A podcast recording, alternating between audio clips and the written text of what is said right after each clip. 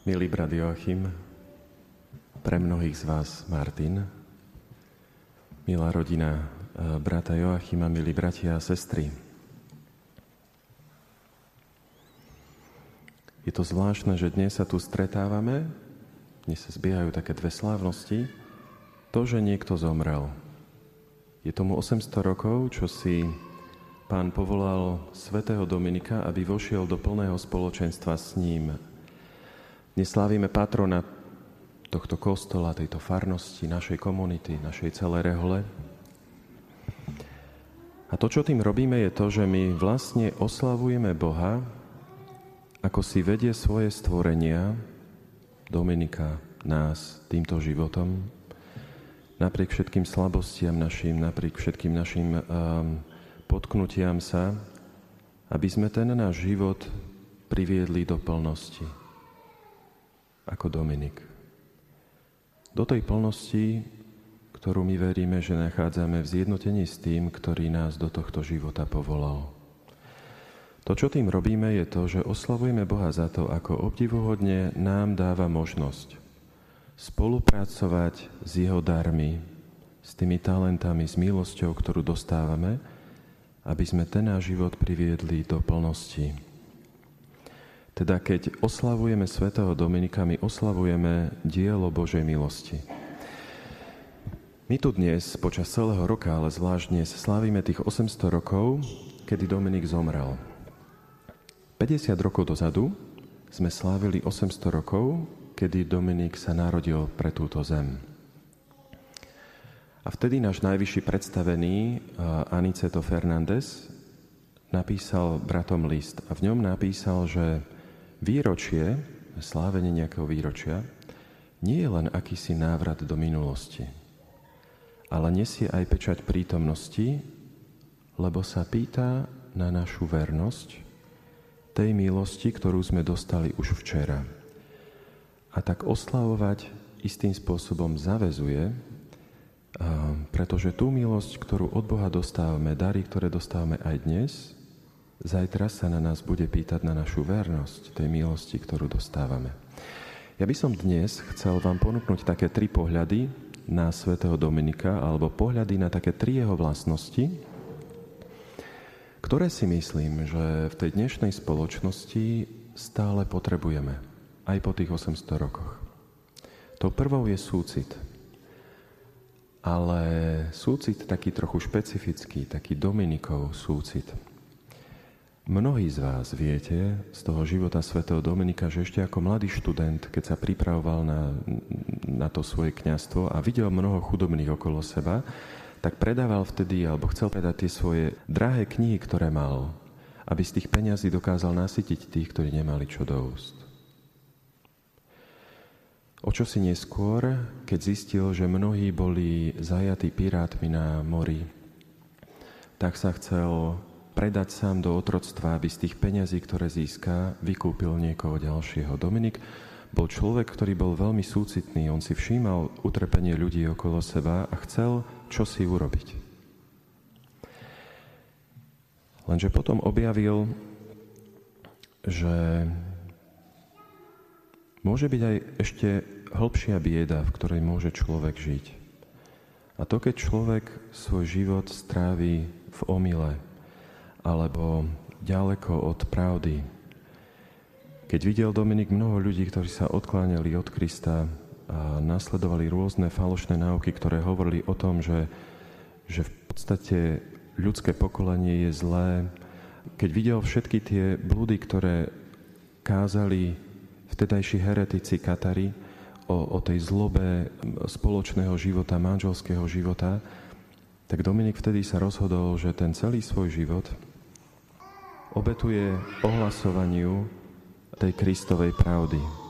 Dominik objavil, že je prejavom súcitu, milosrdenstva, keď sa s niekým delíme nielen o chlieb, ale keď sa s niekým delíme aj o radosť z Evanjelia, o Božiu pravdu. Preto Dominik, keď si medituje Evanjelia, tak preto ho tak, tak oslovoval Kristus ako kazateľ. Celý život Dominik teda zoderie tým, že sa chce podobať Kristovi, žiť ako apoštoli a tým ho urobí krásnym. To je ten Dominikov súcit. Kiež by aj nás viedol ten istý súcit blížnym k tomu, aby sme poznali Kristovu náuku, náuku jeho tajomného tela a podeli sa s ňou s ostatnými ľuďmi. Lebo jedine Božie zjavenie nás naplno učí tomu, čo je skutočná sloboda, skutočné dobro. A nech pre nás je aj motiváciou ten obraz Krista, o ktorom hovorí Evanjelium, keď, keď on videl ľudí, hoci bol sám unavený, tak sa zľutoval nad zástupmi, lebo boli ako ovce bez pastiera a išiel k ním a učil ich. Tá druhá vlastnosť. Nazval by som ju starostlivosť o spoločenstvo. Konštantín z Orvieta napísal životopis svätého Dominika asi dvadsaťpäť rokov po jeho smrti. A v tom životopise on hovorí takú, taký príbeh, že pápež mal, vtedajší pápež, keď sa mal stretnúť s Dominikom, mal sen, kedy videl, že Lateránska bazilika, ten hlavné sídlo pápeža, padalo a Dominik ho v tom sne ako podporil. A to je legenda, to môže byť pravdivé alebo nepravdivé, ale tá legenda hovorí o tom, ako ho videli Dominika jeho súčasníci, ktorí žili s ním. Oni ho videli ako človeka, ktorý svojimi slovami a skutkami poskytol cirkvi túto službu opory, náukou a príkladom. Ak použijem obraz toho spoločenstva cirkvi ako domu, tak Dominik obetoval svoj život, aby pomohol ku stabilite tej stavby. Ako? Nuž tým, že sa venoval tým uvoľneným kameňom, tým, že keď sa pozeral na tú stavbu, tak videl, ktoré časti potrebujú podporiť, pomôcť. A rozhodol sa ten život stráviť tým, že týmto odpadnutým členom spoločenstva, tým, ktorí možno zblúdili z toho v tej, v tej náuke, ktorá ich doviedla ku, ku mnohým omylom, tak on sa týmto kameňom venuje, trávi s nimi čas, opravuje a znova ich do nich vkladá do tejto stavby, v ktorej veríme, že prebýva Boh. A tak naplnil to, to čo hovorí Kristus Petrovi po zmrtvých staní, že ty, keď sa raz obrátiš, tak posilňuj bratov.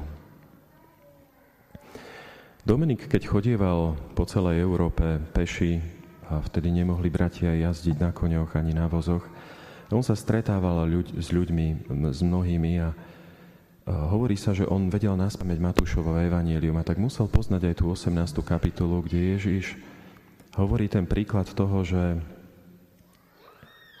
že dobrý pastier ide hľadať aj tie stratené ovce, tie ovce, o ktoré sa nikto nestaral, kde si zabludili. To je to také symbolické gesto starostlivosti o to spoločenstvo, ale ktoré nasleduje v tom evanjeliu v tej osemnástej kapitole hneď tým, ako Ježiš hovorí o tom, ako my by sme sa mali k sebe správať, že to je to konkrétne vyjadrenie toho, že keď niekto vidíme, že robí nejakú chybu, že je v nejakom omyle, tak by sme ho mali, že by sme ho mali napomenúť. To je to, čo symbolicky ukazuje tým hľadaním tej stratenej ovečky, to hovorí otvorene tým, že keď navzájom my vidíme jeden druhého, že robíme chyby, tak by sme sa mali, mali navzájom napomenúť. Svätý Pavol neskôr hovorí, že túto službu budovania a upevňovania členov cirkvi on vykonáva za každých okolností. V nebezpečenstvách od mnohých, v útrapách cesty, v bičovaní, v kameňovaní. On kázal vhod i nevhod. Dominik prežil ten svoj život ako oporu spoločenstvu, oporu tých ľudí, ktorí boli strápení a s láskou hľadal rozkolísaných či stratených, privádzal ich domov. Ale robil to láskavo. A to je moja tretia, tretia vlastnosť, ktorú by som chcel možno dnes povedať. V roku tisícdvestopätnásť sa do spoločenstva toho svätého Dominika, teda šesť rokov pred jeho smrťou, pripojil Ján z Navary.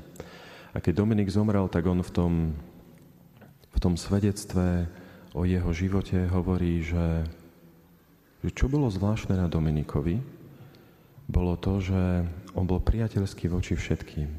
Či voči chudobným, či voči bohatým, či voči Židom, či voči heretikom, či voči Saracénom vtedy ako ich nazývali moslimov, on bol láskavý, on používa také slovo, že amabilis. Aj voči tým, ktorí nezdieľali jeho vieru, aj voči tým, ktorí mali iné hodnoty, tak dokázal byť, buď byť priateľský. A to je možno prekvapujúce, lebo to bol, nebolo automatické v tých časoch. Tam, kde iní v tom čase sa uchyľovali k násiliu, on slovami a príkladom láskavo premáhal svojich názorových protivníkov.